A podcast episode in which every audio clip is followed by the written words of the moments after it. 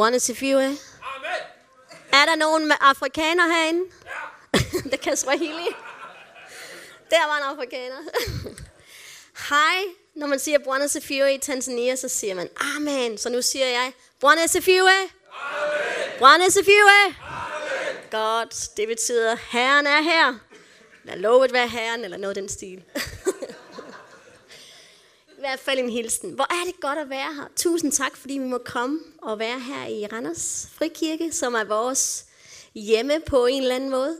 Det er ikke alle herinde, der kender os, men vi har kommet her engang og fulgt med på sidelinjen gennem årene. Og det er simpelthen et mirakel for os at få lov til at være med her i dag. Øhm, jeg skal lige høre, hvor mange herinde var med på sommercamp i Maja. Yes, det var der rigtig mange, der var. Det var den fedeste camp, og jeg ved simpelthen ikke... Ja, der var et billede af os, det er rigtigt. Sådan så vi stand ud. Vi var med på sommercamp, hvor vi også fik lov til at repræsentere New Life Outreach. Der var sådan et missionstelt, og vi fik lov til at lave noget for nogle børn, og vi fortalte lidt om vores arbejde og sådan ting. Så det var super godt. Men jeg ved simpelthen ikke, hvordan jeg skal komme efter det, for vi hørte jo en masse, masse fede møder. Og altså, men jeg tror jo, at Gud han har sendt mig her i dag med et budskab til jer, fordi han har i hvert fald sagt noget til mig på et tidspunkt, og det tror jeg er til jer. Vi tjener en levende Gud, som vil os alle sammen. Når han kan bruge mig, så kan han også bruge jer. Så, øh, men lad os lige først lægge mødet over i Herrens hånd, så lad os bede sammen. Herre, jeg takker dig, fordi du er med her i dag. Tak fordi, at det her ord, det må ramme nogen, det må være nogen, der Tag det med sig hjem. Det var noget, som du har tænkt skulle tales i den her menighed i dag. Tak for din hellige ånd må lede mig i dag, og det må gå, øh, det, må, det må blive mødt. Tak fordi vi må åbne vores ører, så vi kan høre fra dig, åbne vores øjne, så vi kan se dig, men også åbne vores hjerter, så vi kan høre fra dig og modtage dig i dag. I Jesu navn. Amen. Okay, jeg elsker at gå i bad. Det ved jeg ikke, om den eneste, der gør. Amen. og øh, det har jeg sådan set ikke altid synes var sjovt, fordi da jeg var barn, der voksede jeg op på en øh, bondegård. Og der handlede det egentlig mest om at øh, skip så mange gange som muligt at gå i bad. Altså fordi øh, det der med at gå i bad, det var jo, ej, der brugte man jo vand. Og øh, det var med at spare på vandet. Så, og mine forældre var ikke særlig striks med det, til trods for, at det lugtede jo meget af dyr og køer og griser for alt muligt. Vi havde alverdens dyr. Jeg har faktisk min storsøster, hun sidder her også. Har I taget godt imod hende? Solvej og Brian? hun er lige ny her i menigheden. Men, øh, så der var barn, der synes jeg ikke, det var så sjovt at gå i bad. Men, men nu her, der synes jeg, det er sjovt at gå i bad. Fordi, af flere årsager. For det første, i Tanzania, hvor vi bor, der er det rigtig støvet, og øh, man bliver rigtig beskidt, og det er meget varmt. Og så er det så dejligt at komme i bad og blive frisk og ren. Øh, men det er sådan lidt paradoxalt og lidt grotesk, øh, fordi at mange, vi bor faktisk meget lige i fattigdommen. Uden omkring, hvor vi bor, er der lerhytter, og øh, folk har måske engang en seng at sove i, og Folk de bærer vand på hovedet for at få lidt vand i løbet af dagen. Måske går man kun bad en gang om ugen. Måske har de selv skulle bære det. Måske har de ikke engang prøvet at stå under en bruser. Det er rigtig mange, der ikke har prøvet. Og så kan man synes, hvordan verden kan jeg tillade mig at synes, det er fedt at gå i bad. Men nogle gange, så må jeg være ærlig. I midt i den her fattigdom, så er man nødt til, og vi lever i så mange kontraster hele tiden, så, så må vi gøre noget, der er godt for os selv. Og det er godt for mig gå i bad. Nogle gange så, så gør jeg det både morgen og aften. Øh, for at føle mig ren. Øh, for det andet, så er det også godt, fordi at vi betaler faktisk ikke for vandet. Det er faktisk en rigtig god plus. Hvis vi nu skulle betale for vandet, så har det nok ikke gået så meget bad. Og øh, for det tredje, så er det et godt tilflugtssted. Vi har jo som sagt fire børn, og med jer, der har børn, småbørn, så har man nok erfaret, at man har ikke engang toilettet for sig selv. Og øh, nogle gange, når man sidder på toilettet, så kommer der lige pludselig nogle børn ind. Men det hus, vi bor i, der har vi et separat bad og et separat toilet. Og så kan jeg gå derind og være for mig selv. Og det er virkelig dejligt, der er ikke nogen, der kommer ind og ser, om mor går i bad. Det er faktisk dejligt. Og lige der, for det fjerde, der oplever jeg faktisk rigtig tit mit tilflugtssted. Der har jeg tid til lige at bede til Gud om morgenen, så går jeg ud og lægger dagen over i hænderne på Gud, og siger, nu tager du styringen i dag. Og øh, her er det selvfølgelig ikke altid, det er så, så heldigt. Men mange gange er det, der føler jeg, at Gud han taler til mig, når jeg står der under bruseren. Og jeg føler mig sådan helt lille og lille barn, og helt nøgen ind for en Gud, og takker ham. Så bliver jeg ren, så bliver jeg renset, så fylder han mig op igen, og jeg bliver frisk på en ny dag. Derfor elsker jeg at gå i bad. Øhm, og der oplever jeg, at Gud han kommer mig nær og fortæller mig noget. Og det gjorde han også en aften. Faktisk på onkel Kenneths fødselsdag. Jeg skrev datoen ned den 5. januar. Jeg tror, det er hans, rigtig nok hans fødsel. Ja, 4. Øh, jeg kan ikke huske det. Men deromkring, der følte jeg, at Gud han sagde til noget til mig. For der følte jeg mig ny. Og der følte jeg, at Gud han lige forvandlede mig lige der. Og jeg skyndte mig at gribe nogle ord ned, og jeg følte det, som om jeg skulle sige det her i dag til jer. Øh, det er en opmuntring til jer. Og jeg skrev det også ned i tro på, at jeg kunne stå her i dag. Fordi vi var i en rigtig svær situation for et halvt års tid siden, der i starten af januar. Der var vi i en, øh, en svær tid, og jeg troede ikke, at vi skulle komme igennem den tid. Den så håbløs ud. Jeg vidste ikke, hvordan vi, vi skulle komme videre, men lige der den aften, der tænkte jeg, nu skriver det ned i tro om, at jeg kan komme hjem og fortælle om det. Men inden jeg går for langt, så har jeg et spørgsmål til dig i dag. Du er fri til at række hånden op, hvis du har lyst til det. Hvis du ikke gør det, så er det fint. Hvis du gør, så er det fantastisk. Men øhm, er der nogen herinde, der har prøvet at gå igennem en rigtig svær tid, måske en krise i jeres liv, så kan I række jeres hånd op. Prøv lige at se jer omkring. Det er vi flere, der har prøvet. Det har der faktisk rigtig mange, der har prøvet. Det var dejligt at se, så var jeg ikke den eneste, og du var ikke den eneste. Øh, nogle gange så tror vi, at når vi går rundt og har det svært, så er vi nok den eneste, der har det svært. Der er i hvert fald ingen, der har prøvet det, som jeg har prøvet. Men sådan er det ikke med Gud. Vi har rigtig mange, der oplever svære ting indimellem. Og måske kan man da kalde det kriser i vores liv. Men hvad nu, hvis jeg siger det højt? Tænker folk så ikke alt muligt om mig? Kunne de så ikke godt gå hen og tænke, at jeg måske er lidt svag?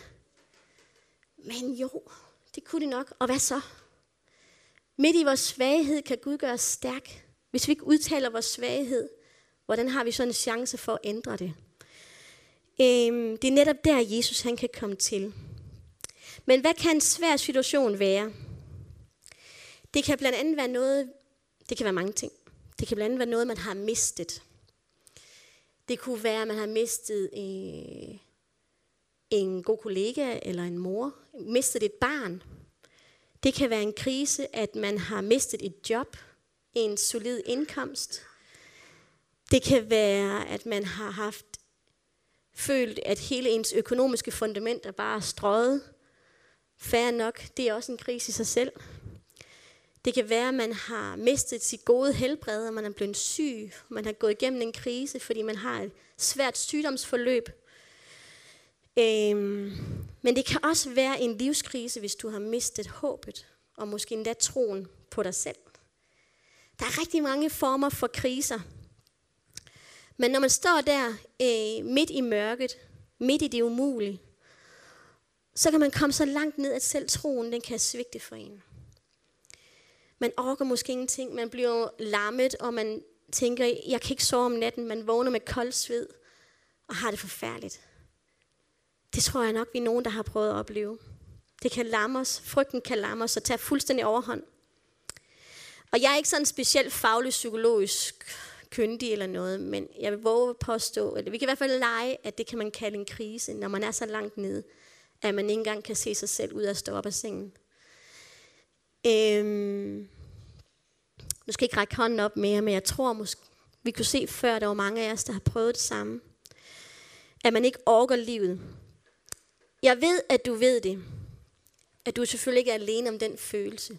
Men jeg tror, det er en god opmundring at få på vores vej indimellem. At vi ikke er alene. Gud, han kan gøre det umuligt muligt. Han kan vende vores sorg til dans. Og han kan gøre det, at der hvor du er, han alene kan rokke os fra den krise, vi er i, den svære situation, vi er i, og så kan han tage os om på den anden side. Og der skal mirakler til, for at det kan ske. Og øh, det er helt fantastisk at få lov til at se det, være i den mirakelkraft, hvor man ser gå fra lyset til mørke, nej, fra mørke til lyset, og hvor Gud han gør det umuligt, muligt. Og vi skal huske på, midt i alt det svære, vi nogle gange går og kæmper med, at det som regel kun midlertidigt. Vi prøver ikke se os selv i det her, den her svære situation altid, men vi kan blive gå fra det ene til det andet. Og øh, jeg har et eksempel med jer. Vi, øh, jeg har et billede her. Jeg kan faktisk lige sige en, noget af den her brochure, den fortæller lidt om vores arbejde, hvad vi laver helt konkret. Øhm, hjertet i New Life Outreach er kampagner, hvor man går ud og fortæller på en god gammeldags vis om Jesus på sådan en scene og prædiker Jesus. Og øhm, her, der sker der masser af mirakler. Og det er virkelig, jeg har hørt nogen, der siger, at jeg har aldrig set nogen mirakler, jeg har ikke erfaret mirakler på egen hånd. Men så tager jeg komme med ned på de her kampagner. I er meget, meget velkommen til at komme besøge os. Fordi det er ikke engang løgn. Vi har set med egne øjne blinde få synet. Folk, der ikke kunne gå på vej op ad scenen, der løber hen ad scenen. Vi har set de vildeste mirakler, og det sker i dag. Det er ikke kun i Bibelen, man hører dem. De findes i dag. Og hvis I tvivler på det, og I ikke tror på det, eller I ikke føler, at I oplever jeres eget mirakel, så tag med på kampagne, for der kan I se det. Det er helt stensikkert. Der er ikke én kampagne uden et mirakel. Og jeg kunne fortælle om en masse mirakler fra de kampagner øh, fra his- historie der. Men jeg har lyst til at fortælle et andet mirakel. Hende her, Helena, som er her på billedet. Hun var en, øh, en pige, der har været på vores pigehjem. Jeg arbejder New Life har et pigehjem for 25 piger, som alle er forældreløse. Og en gang om ugen, øh, nogle gange flere gange, der har jeg nogle workshops for dem, hvor jeg laver nogle kreative ting. Og det er der, I kan se nogle billeder, hvor de laver nogle sjove ting. De har ikke kreative fag i skolen, fordi det er der simpelthen ikke ressourcer til. De ved ikke engang altid, hvordan man klipper med en saks efter en linje. Det er sådan nogle ting, jeg øver med dem. Fordi vi tror på i Danmark, når vi bygger på det kreative, så kan vi måske udvikle hjernen lidt bedre, og vi kan måske tænke andre tanker. Mange derinde i Afrika, de tænker kun på dag til dag. Hvordan overlever vi i dag? Hvordan får vi mad på bordet? Men der, der giver dem ro til lige at lege lidt med børn, sidde og klipper klister, tænke på noget andet. Og øh, det gør vi der på det der børnehjem eller pigehjem. Men alle de her piger, selvom vi har det sjovt og godt, og de har det godt, de er en del af vores skole, øh, så er det faktisk, at vi har ingenting til fælles med dem. Fordi de har jo hver deres forfærdelige historie med i bagagen. Og hende her, da hun, nu er hun voksen, hun er 20 år og har det, fået en uddannelse og har det rigtig godt. Og øh, arbejder på et nyt projekt, jeg lige kan fortælle om. Men da hun var 12 år gammel, der var hun i hendes krise en livskrise, for hun vidste ikke, hvordan hendes fremtid kom til at se ud. Hendes far var Masai, hun voksede op i en Masai-kultur, og når man er omkring 12 år, så gifter man sine piger væk til en ældre Masai, måske en 70-årig mand, fordi det er rigtig godt at få de unge piger, der er friske og nye, og kan hjælpe i mange år frem. Og det stod hun til. Hendes fremtid stod til, at hun skulle være Masai-kone. Og det var ganske forfærdeligt. Blev svigtet af sin egen far, der faktisk ikke ønsker hende det bedre, end at han, hun skal bare videre i programmet og giftes med en, så, han, så hun var afsat. Hun var allerede afsat fra hun var født, men det var meningen, hun skulle giftes som 12-årig. Giftes væk som 12-årig. Og så er det, hun er så heldig, at Gud han kommer ind og rører ved hende. Hendes søster tager hende og flygter fra deres familie, og tager hende med til det her pige hjem, hvor hun så er blevet reddet, og hun har været lige siden. Hun har ikke siden hun var 12 år, op til hun var 18 år, taget hjem til hendes forældre, eller til hendes familie, for det har hun ikke kunnet, i frygt for, at hendes far vil gifte hende væk. Siden har hun, nu er hun ikke attraktiv længere, fordi nu har hun øh, en uddannelse, nu er hun for klog, for dygtig og for smart. Øhm, faktisk hendes egen far er gift med nummer, kone nummer 4, som er yngre end hende selv, 16 år gammel. Man fatter det ikke. Man fatter ikke den kultur, og hvordan kan man fortsætte at leve på den måde. Men det, det er realiteten dernede. Og det er rigtig mange situation fremad. Det er det, det er det, de kan se frem til. Og ikke få nogen uddannelse. Men hende her, Helena, hun har det godt nu. Men hun gik fra et mørke til lys. Gud han vendte hendes situation. Og i dag arbejder hun med at være noget godt for kvinder. Øhm, og det har vi prøvet at hjælpe hende lidt i gang med at lave sådan noget. Det er så et andet projekt med noget, nogle menstruationsbind, som er, hvad hedder det, stof, som hun så kan, i stedet for sådan nogle engangsbind, så kan hun få sådan nogle recycle, hvad hedder det, genbrugsstof underbukser, som hun så vil give de her Masai-kvinder, så man kan bruge det igen og igen og hjælpe dem fremadrettet. Det er et spændende projekt, det vil jeg ikke fortælle mere om. Men jeg har også en anden dreng. Ham her, den næste billede. Han hedder Good Luck. Det er et genialt navn, fordi han har fået good luck. Han har fået, han er blevet heldig, eller hvad man sige. Og øh, den her dreng, hans liv startede også helt forfærdeligt. Han, øh, da han kun var få minutter gammel, blev han efterladt i en busk. Fordi at hans mor, vi ved ingenting, hvem hans mor er, øh, formentlig ikke har kunne magte opgaven at have en baby, og har måske, måske var hun teenager selv. Ved det ikke. Men det er et ganske forfærdeligt start på livet. Han kunne have været død lige der. Men han skreg op, og der kom der en ældre kvinde, som faktisk på det tidspunkt var lige omkring 80 år, og hørte ham skrige i hækken. Jamen altså. Vi tænker, det er jo et kæmpe mirakel. Men det er desværre sådan, at nogen starter deres liv dernede, hvor vi kommer. Dernede, hvor vi bor. Så hun fandt ham, og hun anede jo ikke sin vilde Hvad skulle hun gøre? Hun er 80 år gammel. Hun er jo ikke engang nærmest mad til sig selv. Men hun tog ham til sig, og han har boet hos hende og hendes familie, og øh, som om hun så har adopteret den som hendes, øh, som hendes dreng. Det er huset, de er i. I kan måske sådan lidt svært antyde, at det hus, der er ikke engang en dør for ind til rummene. Der er bare et lille lag, og at muren er ikke engang pusset op. Så hun lever meget, meget fattigt. Og trods det tog hun et barn til sig. Men han kunne have været død. Man kunne tænke, hvorfor kommer han ikke ind i et øh, fedt hus, palads, et eller andet lækkert. Det gjorde han ikke. Han er lige der hos hende, og hun tjener Gud, beder til ham, og han har givet sørget for, at de kan få noget at spise hver eneste dag. Gud han har sørget for dem. Og i dag der er det så fantastisk, at han har fået en sponsor. Han er en del af vores skole. Vi har en New Life Schools med om næsten 900 børn, hvor 300 af dem er sponsorbørn. Der hjælper vi lige med i det arbejde, øh, hvor vi hjælper med sponsorater og nogle andre praktiske ting. Og det er helt fantastisk. Det har været en tidligere kollega til Benja, Benjamin, og øh, han har fået nød, og han har set vores arbejde. Og han har fået nød for os, og han har også fået nød for det arbejde, vi står i. Og det er helt fantastisk. Han sagde, at han vil gerne støtte ham her, good luck, og ni andre. Så han har simpelthen 10 sponsorbørn. Det er utroligt. Jeg kender ikke så mange, der har. Men det har valgt han at have. Fordi Gud han rørt noget i ham. Og nu har han, fået, han så fået et bedre liv. Øhm, men det sidste billede her, det er os. Gud har også vendt vores liv mange gange. Vi er også et eksempel, et mirakel i os selv, hvordan han har gjort noget umuligt for os til at blive muligt. Bare det, vi kom til Afrika, vi havde ikke en stor pose penge, men alligevel kunne vi flyve ned. Folk har velsignet os på vores vej. Mange, mange situationer, hvor vi har prøvet nogle vilde ting. Stå ude i ødemarken, vores biler brudt sammen. Gå rundt om bilen syv gange i tro på, hallo Jesus, du må komme nu og gribe ind. Gud han greb ind.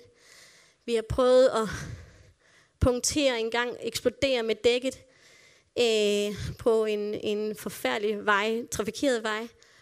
Og hvordan Gud han kom med sin store engle med lastbiler, der kom og hjalp os, endda fra Mærsk, og hjalp os med at få dækkende øh, skiftet, og vi kunne igen køre. vi har oplevet så mange ting, hvordan Gud han har grebet ind. Øhm, men en af, vores, en af vores nylige situationer var her for et halvt år siden, hvor vi virkelig følte, at vi stod i en rigtig økonomisk klemme. Og det var ganske forfærdeligt. Når man står der og endda som missionær kan føle sig i en forfærdelig klemme, hvordan skulle vi gøre det? Vi ved, hvorhen, hvor, hvorhen kraften kommer, hvorhen vi kan modtage for Gud, hvorhen vi kan få miraklerne, så kan vi selv også kan vi tvivle en gang imellem, og vi kan frygte. Men øh, her i november og december var vi i en sådan klemme. Og vi følte, vi var kaldet der. Vi stod der midt i vores vilde øh, missionsgærning til at løfte Egon og Hannas hænder og til at være øh, spydspids for dem, og hjælpe dem i alt muligt. Og vi følte bare, lige pludselig, så skete der noget. Jeg vil ikke komme ind på det, men der skete noget, som gjorde, at vi følte, at vi spændte ben for dem og for nogle andre. Uden noget, som vi var uforskyldige i. Og det føltes så pinligt, så forfærdeligt. Det var bare ikke sjovt. Og vi havde en, den mørkeste tid i vores liv. Vi kunne simpelthen ikke øh, komme ud af sengen, for vi var bare så i sorg over det. Vi var så skrøbelige. Og det var sådan enormt svært. Og hvordan kunne vi komme igennem det? Det var der, jeg stod under bruseren og udrøste min, min sorg til Gud og græd til ham, så ingen andre kunne høre min smerte, så børnene ikke kunne høres. Hvordan skulle vi klare os? Vi følte sådan lidt, hvordan øh, Gud, du må tage over. Du må tage styringen. Men vi havde nærmest ikke engang overskud til at bede. Hvordan kan vi have det sådan som kristen? Men det tror jeg, der er mange kristne, der kan have os. Men har nærmest ikke engang, vi kan ikke, vi kan ikke bede længere. Vi har sagt, at det vil sige, hvad skal vi gøre? Hvordan kommer vi videre? Hvad, vil børn, hvad med børnene? Og vi følte nok på det tidspunkt, at vi kunne vinke farvel til vores rejse hjem til Danmark. Nu har vi været sted to år siden, vi var her sidst. Men jeg ville bare hjem. Jeg ville bare hjem og være et vidnesbyrd om, at vi kom hjem. At Gud han havde taget os fra det ene til det andet. Og det, øh, det gjorde han. Så det er helt fantastisk. Men hvorfor bringer jeg det her op i dag? Hvordan kan det være, at jeg følte så stærkt dengang, jeg skulle sige det i dag? At Gud han vender det umuligt til det muligt. Øhm, hvordan kan det være, at jeg lige siden har haft den her tanke i mit hoved, at vi har kun ét liv. Vi har kun ét liv. Vi kan, vi kan jo vælge at leve livet på mange forskellige måder. Men vi kan, jeg tror ikke, at det er for Gud, at vi skal vælge at leve livet i, i lammelse, eller i frustration, eller i, i afmagt. Der er vi nogle gange. Men han vil gerne tage os ud derfra og over på den anden side. Og øh, vi kunne spilde vores liv på den måde. Men jeg ved, at sådan er der mange, der har det. Og jeg ved også, det lyder nemt. Og man kan, jeg ved også, at selvom folk står lige der lige nu, at det er meget nemt sagt for dig, der er kommet videre. Men det er sådan, det er. Det er en opmuntring til dig om, at vi kan gå videre. Vi er selv et vidnesbyrd på det. Øhm, det er ikke kun i Afrika, som vi så de her eksempler, eller vi hører om det her fra kampagnerne. Det er ikke kun der, at miraklerne sker. Det er ikke kun der, hvor Jesus han har sendt os i Tanzania til, at vi kan berømme Jesus. Hvor vi bor side om side med de fattige, og vi ved, åh, oh, de er fattige, dem kan man forstå. De har bekymring, de har, de har virkelig noget, der synes, de kan synes, der er uretfærdigt. Men det er ikke kun for dem, Gud han er. Han er for os alle sammen. Det var så fantastisk, det her tema, der var på sommercamp. Jesus er for alle. Jeg, jeg kender ikke i den her bibel noget sted, hvor der står raceforskel. Eller det, det er kun dem i Afrika, der står et sted, det her I kender så godt. Kast alle jeres bekymringer på Herren, hvis du bor i Afrika. Eller I kan kaste alle jeres, I kan I måske skal give nogle af jeres bekymringer, hvis, hvis at du er sort. Eller hvis du er rig, så kan du godt klare den selv. Hvis du har penge nok, så behøver du ikke tage imod velsignelser. Ej, sådan er det ikke med Gud. Det gælder os alle sammen. Det gælder os alle sammen, uanset om vi bor i Afrika eller i Danmark, eller vi er rige eller fattige, eller vi er tykke eller tynde, eller store eller lille. Det er for os alle sammen. Jesus, han er for alle. Og det synes jeg er simpelthen sådan, det var et fedt tema, der var på sommercamp, men det er også noget godt at tage med os hjem. At øh, Gud han vil være både for Helena og good luck for os, men også for jer. Og han kan også vende jeres situation. Nu har vi som sagt været øh, tre uger i Danmark. Og øh, første uge gik vi med familiesammenkomst, syge børn. vi skulle lige tunes ind på den danske øh, temperatur igen, og vi skulle øh, rejsefeber, og nu er det to år siden, vi havde hjemmesiden sidst. Bum, så var vi her lige pludselig. Øh, så har vi haft en uge i, på Bornholm, og så sidste uge her på sommercamp. Og nu skal vi være et par uger i Randers, og det bliver rigtig dejligt. Øh, da vi var på Bornholm, der blev vi indbudt til at være med på en børnelejr. Det er mit andet armbånd, jeg har her på hånden. Holste Øde Børnelejr. Hvis der er nogen fra Bornholm. Er der det? Yes! Godt, Niki, du kender den. Det er en helt vild fed børnelejr. Vi kendte absolut ingen. Vi har været børneleder i mange år i Aalborg Menighedscenter og stået for børnearrangementer og alt muligt. Det var simpelthen så sjovt at prøve at komme med på en lejr, uden at kende nogen børn, uden at kende lederne, og så bare få lov til at velsigne. Og vi gav os 120 procent. Og nogle af de her børn, de var altså virkelig nogle sjove, skæve børn. Det var ikke alle sammen, der kom fra kristne familier. Nogle af dem var sådan lidt, lidt tunge i det. Altså man skulle være forberedt på, at, det, at, at der var for eksempel en dreng, som lige pludselig, hvis der bare var en lille bitte ting, der generede ham, så kunne han far op, kaste en stol op på scenen, og så råbe skrigende ud af, af teltet, vi var sammen om. Altså, han var bare så dejlig. Han var simpelthen ikke, man kunne simpelthen ikke lade være med at elske ham alligevel, selvom han var sådan lidt skæv i det. Og sådan oplevede mange vidunderlige oplevelser med de her børn. Og som sagt var de ikke alle sammen kristne. Men øh, temaet for de her dage, vi fik lov til at stå for bibeltimen og bibelundervisningen. Og øh, temaet var sådan en rød tråd om, at Gud han skabte mig. Det var den ene dag. Næste dag talte vi om, at Gud han leder mig. Der talte vi om Helligånden. Talte om tredje dag, Gud han elsker mig. Der var Gud fader og Gud søn. Og så sidst, hvordan Gud han sender mig. Og de her temaer, de fik lov til at arbejde i mig i de her forår. Og øh, den her dag, hvor vi talte om, at Gud han elsker mig. Der var det så dejligt at fortælle om den her fortælling, som vi alle sammen som kristen kender til hudløshed, om den fortabte søn. Øh, hvis ikke du prøver at fortælle den til en ikke-kristen, så tag og gør det, fordi det, det gør virkelig noget. Og øh, den handler sådan i, i, i grov træk om den her dreng, eller unge mand, som øh, tænkte, han vil klare sig selv. Han vil på eventyr, han skulle opleve verden, og han synes, nu var han stor nok til at øh, tage ved lære selv. Og han var simpelthen så lidt dum og lidt fremodig, at han gik hen og spurgte sin far, jeg vil have min arv lige, arv lige nu og her. Okay, den fik han så af sin far. Han var en god far. Han har passet godt på ham. Han har formet ham og dannet ham og alt muligt. Og nu vil sønnen bare afsted. Fedt nok. Afsted med dig. Og det var noget af en rutsjetur, den her søn, han oplevede. Han gik netop fra lykke og succes og party og fest og en masse sjovt med hans venner. Og øh, lige pludselig, så rutsjede han ned ad bakken. Og så var han om på den anden side, hvor det hele det var mørkt og træls, og det var ulykke, og det var svært. Han havde det rigtig, rigtig skidt. Han gik fra at være tryg ved hans far, til lige pludselig at leve i frygt. Han øslede alle hans penge op, og han spildte simpelthen arven. Det han lige havde fået givet, den strøg af banen. Og øh, så sad han den her svinesti. Hvor de tænkte sig at sidde sådan en svinesti. Man har alt det, som man har fået givet, alt det, alle de midler, alle de, alt det, som, alle de talenter, man har fået, dem har man bare smidt. Og så sidder man der i svinestien. Det må være så pinligt. Han kom så langt ud, at han var ingenting i sig selv mere. Men den eneste løsning, han havde, det var, at han bide det sure æble, og så gå hjem til sin far. Det tror jeg ikke var særlig sjovt. Men øh, jeg tror, man godt kan kalde det en form for krise, han var i. For han var så langt ude, at han ikke engang kunne rejse sig. Kunne ikke engang se sig selv gå ud af sin seng. Han kunne ikke engang... Altså, jeg tror også, han har vågnet med koldsød om natten. Tænkt, det her, nu er jeg så langt ude, at jeg er intet i mig selv mere.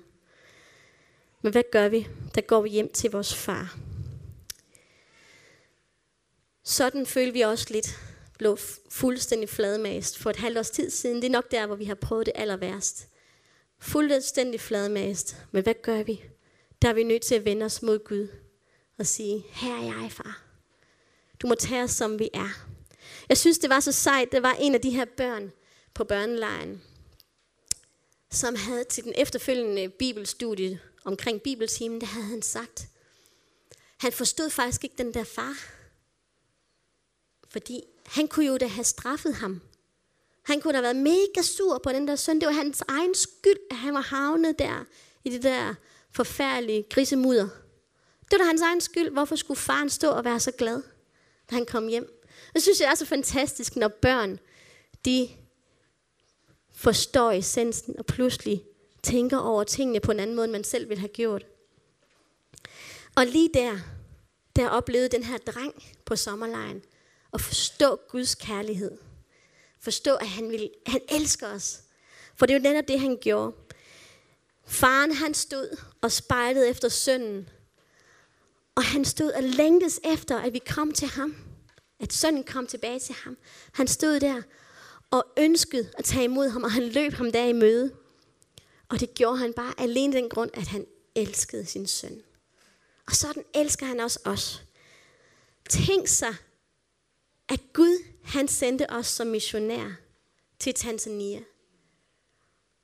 Og den største motivation for mig, det var og fortælle om den her kærlighed, Gud han har.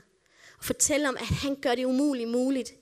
Og det kan godt være lidt ligesom der blev nævnt tidligere i dag. Det kan godt være, at det ikke altid, at vi ser vores mirakel. Ebbe, han sagde det her til sidst med Hans Bernsen. Hed ikke Hans Bernsen? Øh, han siger det her, men det er ikke altid, vi modtager miraklet, som vi selv havde forestillet os. Det er ikke altid, at vi, det bliver helt, som vi, vi havde håbet på. Men når bare vi har Jesus, når bare vi kender Gud som vores far, der elsker os, så ved vi, hvem vi skal klynge os til. Så ved vi, hvordan vi kommer videre. Så ved vi, hvordan vi kan gå fra mørke til lys. For det er det, han ønsker. At han ønsker at vende vores sorg til dans. Men det er alene Gud, der kan gøre det. Det er ikke så meget andet. Jeg vil bare sige, at det sidste halve år har også været en rutsjebane for os. Vi har simpelthen oplevet, hvordan Gud han har haft omsorg for os. På de vildeste planer. Vi har slet ikke set det komme, hvordan han bare her. For os har det været et økonomisk klemme. Og sådan kan det nogle gange være som missionær. Hele New Life Outreach er bygget på mirakler, mirakler, mirakler. Det vil I se, når I kommer ned. Det er en kæmpe stor organisation. Men vores liv som missionær, der har vi også bare valgt at træde ud i tro. Og Gud, du tager over her. Gud, du tager over her. Og det har vi oplevet gang på gang. Og det sidste halve år har vi oplevet, at mennesker har sået ind i os, selv fra den her menighed, som har fået os på hjerte og har velsignet os. Mennesker, som vi ikke engang kendte, har givet os penge. Og, og hele tiden har vi oplevet, hvordan, os, hvordan Gud han har velsignet os. En lille detalje er også lidt sjov, min, som jeg heller ikke havde set komme. Min egen far fik jeg min arv af den her sommer, eller det her forår. Min far døde for 12 år siden. Vi havde ikke arvet noget fra ham siden. Men pludselig kom min mor i tanke om, ej, i skal da have den arv fra min far. Og for mig blev det så stærkt. En arv fra min far. Min far rigtigt, han døde for 12 år siden. Men min far i himlen, han er levende. Han så mit behov. Vi har ikke fortalt nogen om den her klemme, vi var i. Vi fortalte det kun til Gud. Vi har sagt det nu, vi har været hjemme nogle gange. Min mor hun spurgte til mig i går aftes, hvad var det egentlig for noget? Hvad var det for noget, I stod i der for et halvt år siden? Vi ønsker ikke at fortælle hende. Vi ønsker ikke at skabe bekymring. Vi ønsker ikke. Vi ønsker ligesom gerne at fortælle om vores liv. Men det er lidt sjovere nogle gange at fortælle det, når man kommer om på den anden side. Men som jeg sagde før, hvis ikke der er nogen, der fortæller, hvordan det foregår, hvordan tingene står til, hvordan kan vi så hjælpe hinanden? Men hvis ikke vi fortæller, så fortæl det til Gud. For Gud, han er vores far. Han står og venter på os. Han ønsker, at det skal regne med velsignelse over os. Han ønsker os at tage os fra det ene sted til det andet sted. Det er ham, der alene, der kan vende vores sorg til dans og vende vores liv 180 grader. Og det er ham, vi skal af fra. Amen. Det er ham, vi skal modtage fra. Amen. Min opmundring i dag til jer, det er, at vi skal rejse os fra den der svinesti. Vi skal rejse os, og så skal vi bare gå tilbage til vores far. Og så skal vi tage imod hans kærlighed. Og han vil gøre det igen og igen og igen.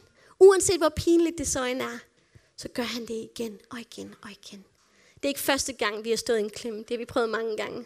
Men hver gang har vi oplevet, at Gud han har taget styringen. Men han kan ikke tage den, hvis ikke vi selv rejser os. Hvis ikke vi selv er villige til at tage det skridt i tro. Eller tage det skridt og lade ham tage den styringen. Så tag et brusebad med Herren. Det er så godt at være der. Han er den, der renser os. Det er ham, der giver os ny forfriskning. Det er ham, vi skal drikke fra. Tag et brusebad med ham og erfar, at han er med dig. Amen. Jeg ved, at tiden den er snap, men øh, jeg har fået at vide, hvis der er nogen, og det har jeg meget selv lyst på hjertet, lyst til i mit hjerte. Hvis der er nogen, der har lyst til at blive bedt for, så er I velkommen til at komme herfrem. Hvis I føler, at I står i et rigtig kritisk tidspunkt i jeres liv, en svær situation, et eller andet, som driller jer, eller I har klokket i, så øh, er jeg sikker på, at Gud han er her i dag for at møde jer. Og øh, det her, det ved vi, det er et kærlighedsbrev fra Gud. Den er propfyldt med kærlighed til os. Fortæl os, ligesom et kærlighedsbrev, hvordan han elsker os. Og øhm, det er ham, vi skal komme til. Så hvis der er nogen, der har lyst til, at vi skal, vi skal lægge hænder på jer, eller jeg tænker, der er nogen i ledelsen, der vil komme og lægge hænder på jer, eller vi vil gerne bede for jer, så er I velkommen til at komme op her under lovsangen. Og øh, så skal I have tusind tak, fordi I må komme her og dele vores liv i dag. Amen.